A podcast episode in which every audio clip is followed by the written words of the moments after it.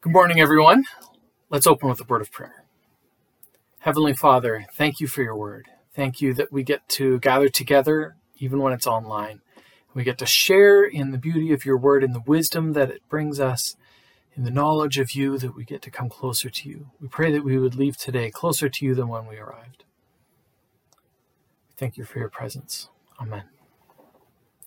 So, we are continuing today in our series called Wherever You Go. This is the 10th week of this series. We've been on a journey through the earliest books of the Bible, the, the five books of Moses Genesis, Exodus, Leviticus, Numbers, and Deuteronomy, which are sometimes called the Pentateuch.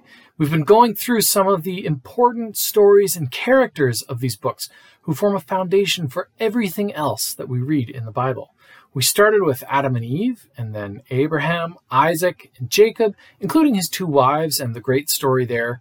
We heard how Jacob received the name of Israel, the name that God's people would carry. We learned we heard from Joseph how Israel's family moved to Egypt, and now we've been talking about Moses. Israel spent centuries in Egypt, where they grew and multiplied and were eventually taken as slaves by the Egyptians.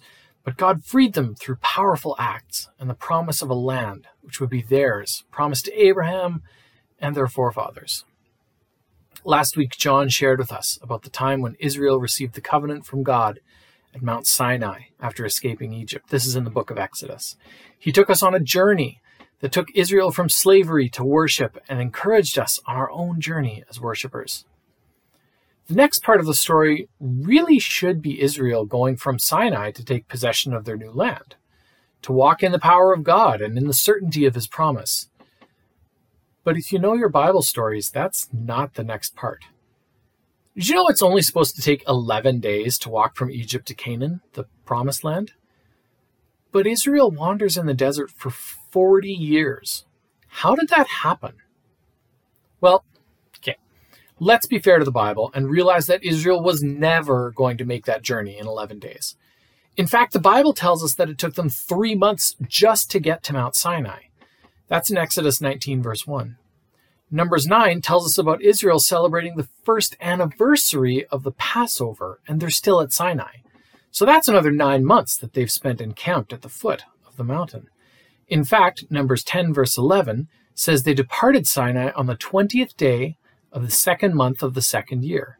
So it's already been almost 14 months since they left Egypt. That 11 day number was never going to happen. So, what happened why Israel had to wander the desert for 40 years? Well, there is there's this theme, this recurring pattern in the story where God has done these incredible signs and wonders and he's brought them out of Egypt. But then something happens and Israel begins to grumble and complain and cry out and otherwise make their displeasure known towards God. Here, let, let's take a look at it. The first passage is from the crossing of the Red Sea. Pharaoh is chasing the Israelites with his army. Exodus 14, verses 10 to 12. As Pharaoh approached, the Israelites looked up, and there were the Egyptians marching after them. They were terrified and cried out to the Lord. They said to Moses, Was it because there were no graves in Egypt that you brought us to the desert to die? What have you done to us by bringing us out of Egypt? Didn't we say to you in Egypt, Leave us alone, let us serve the Egyptians? It would have been better for us to serve the Egyptians than to die in the desert. Strong words. Now, I give them I kind of give them a pass on this one. Like there were literally chariots barreling down on them. So I, I kind of get it. But it it sets a pattern a pattern of grumbling, of faithlessness, of rebellion. I mean, since crossing the Red Sea, they've had three more incidents like this. In Exodus 15:24, the people grumbled. They came to the bitter waters of Marah, which they couldn't drink. But God showed Moses a certain stick to throw into the water, and then the water became sweet. Don't don't don't ask me to explain that one. I have no idea. But here's another incident. It's been like three days since God split the Red Sea, and here's the people complaining. Then in 16:2, the whole community grumbled. They were hungry. God sends a provision of manna, the white flakes that appear on the ground overnight that they're able to bake into a type of bread. So they're complaining again, this time about food. And in chapter 17, verse 2, it says they quarreled with Moses. And this time it was because they were thirsty. But again, God provides, and God sends Moses to strike a large rock with a stick, and it splits, and water starts pouring out of it, enough to keep the whole community. Finally, they arrive at Sinai, and Moses receives the covenant. And what does Israel do? Chapter 32, first thing that they do, they go, they build a golden calf. They immediately forget Moses and decide to try things their own way. So, like, at this point, this is a pattern. These people are consistently rebellious, faithless, complaining. These aren't just one off events. Like, this keeps happening. So, let's fast forward to Numbers 13 14. We're going to skip over the book of Leviticus because there's not really any story going on there. But we'll, we'll go to Numbers 13 and 14, where Israel is finally preparing to go take the promised land. God tells Moses to send in scouts to the land. Moses orders them to bring back both a military report about the state of fortifications, how healthy and numerous are the people, and also an agricultural report about the land itself, the fruit and produce of the land. Moses knows there's going to be a fight, but he also wants to be able to show the people that this land really is flowing with milk and honey. The 12 spies are sent into the land, and they return after 40 days with their report. Let's read, starting in verse 26 of chapter 13 of the book of Numbers. They came back to Moses and Aaron and the whole Israelite community at Kadesh in the desert of Paran. There they reported to them and to the whole assembly and showed them the fruit of the land. They gave Moses this account We went into the land to which you sent us, and it does flow with milk and honey. Here is its fruit. But the people who live there are powerful, and the cities are fortified and very large. We even saw descendants of Anak there. The Amalekites live in the Negev, the Hittites, Jebusites, and Amorites live in the hill country, and the Canaanites live near the sea along the Jordan. Then Caleb silenced the people before Moses and said, We should go up and take possession of the land, for we can certainly do it. But the men who had gone up with him said, We can't attack those people. They are stronger than we are. And they spread among the Israelites a bad report about the land they had explored. They said, The land we explored devours those living in it. All the people we saw there are of great size. We saw the Nephilim there. The descendants of an Anak come from the Nephilim. We seemed like grasshoppers in our own eyes, and we looked the same to them. That night, all the members of the community raised their voices and wept aloud. All the Israelites grumbled against Moses and Aaron, and the whole assembly said to them, If only we had died in Egypt or in this wilderness! Why is the Lord bringing us to this land only to let us fall by the sword? Our wives and children will be taken as plunder. Wouldn't it be better for us to go back to Egypt? And they said to each other, We should choose a leader and go back to Egypt. Then Moses and Aaron fell face down in front of the whole Israelite assembly gathered there. Joshua son of Nun and Caleb son of Jephunneh, who were among those who had explored the land, tore their clothes and said to the entire Israelite assembly, the land we passed through and explored is exceedingly good. If the Lord is pleased with us, he will lead us into that land, a land flowing with milk and honey, and will give it to us.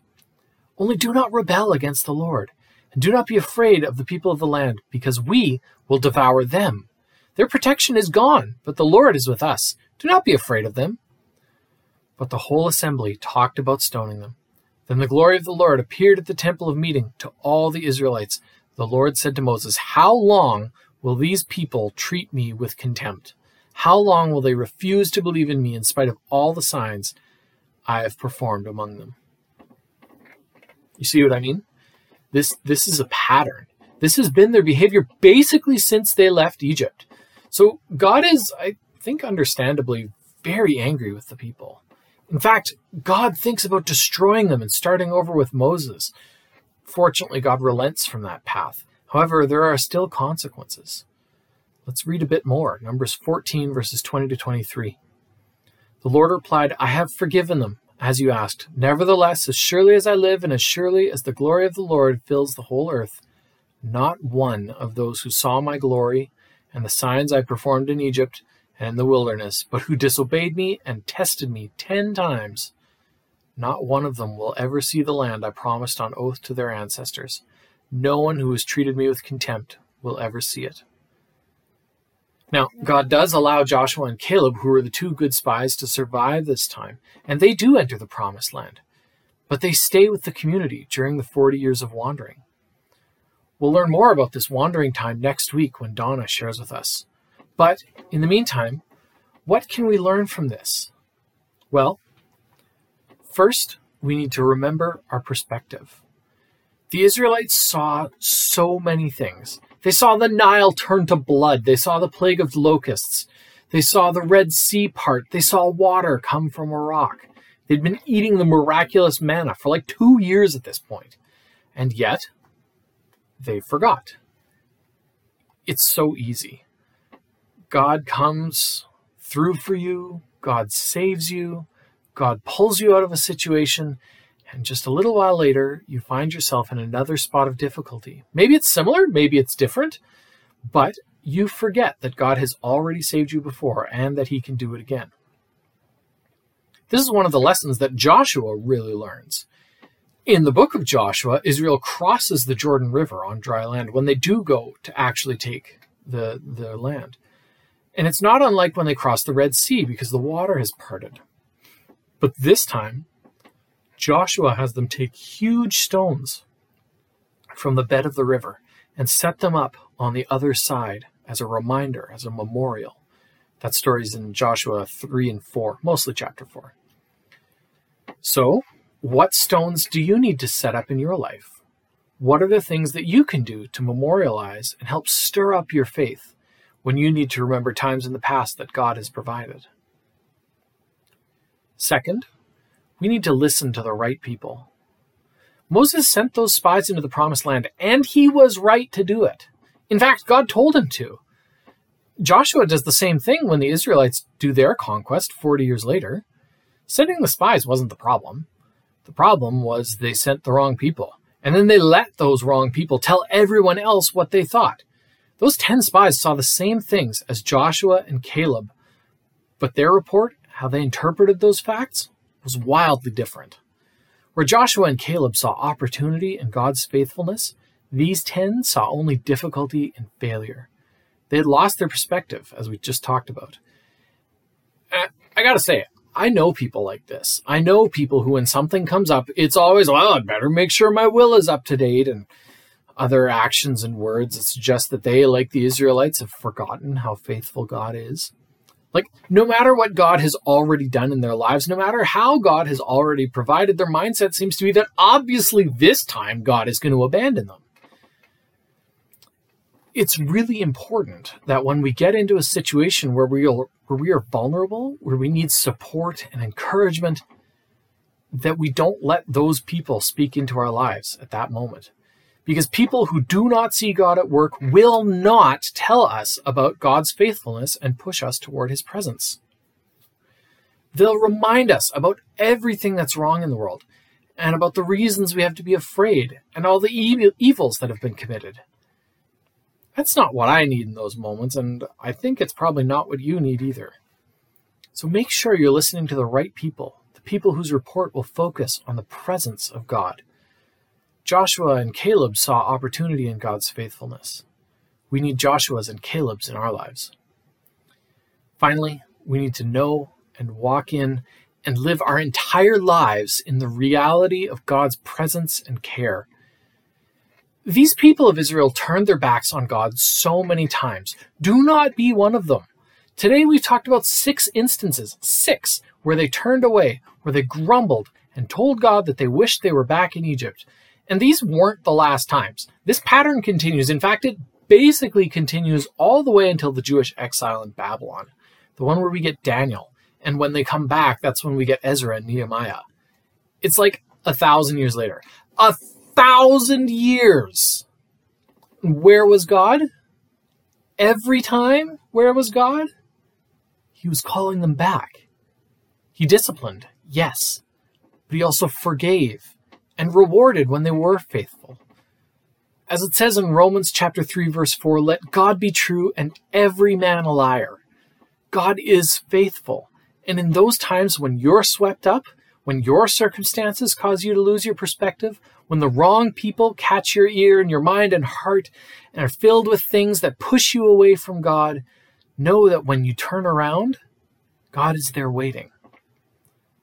Throughout the Bible, God never tires of teaching us because he loves us. This story of the Israelites reminds me of the story of the prodigal son in Luke 15. Luke tells this story, Jesus tells the story of a son who betrays and abandons his father. And when that son's chickens come home to roost when he's spent all of his money and realizes what a terrible mistake he's made, the father is waiting for him to come home and runs to embrace his son. None of us are perfect. That's why Jesus came. But we have to remember in those moments of wild imperfection that God is no further from us. And as soon as we turn back, He'll be right there. So let's recap our action points for today. One, we need to keep our perspective and remember God's faithfulness in the past. Two, we need to guard who is being allowed to speak into our lives, influencing our thoughts and actions. And three, on those occasions where we do take the rebellious path, we have to know that God is ready and waiting to welcome us back. It doesn't make it easy or take away the consequences of our actions, but God doesn't abandon us. The Israelites went on a literal journey, and although our lives are often more of a metaphorical journey than a physical one, as God was with them, so God is with you wherever you go. Let's pray. Heavenly Father, thank you for this time we could spend in your word. I pray that we would take these lessons, that we would look to the example of the Israelites, of Moses, of Joshua, and Caleb, and the other characters in the Bible, Lord, that we would learn about how we can be better followers of you, that we would learn your heart, that we would draw nearer to you through this exercise, God. We thank you for your word. We thank you for how you've preserved it for us through the centuries. We thank you for your Son, and we thank you especially for your Holy Spirit who lives in us and lights your word for us, that we could learn, learn and know you and be loved by you. In your name we pray. Amen. Have a great week, you guys.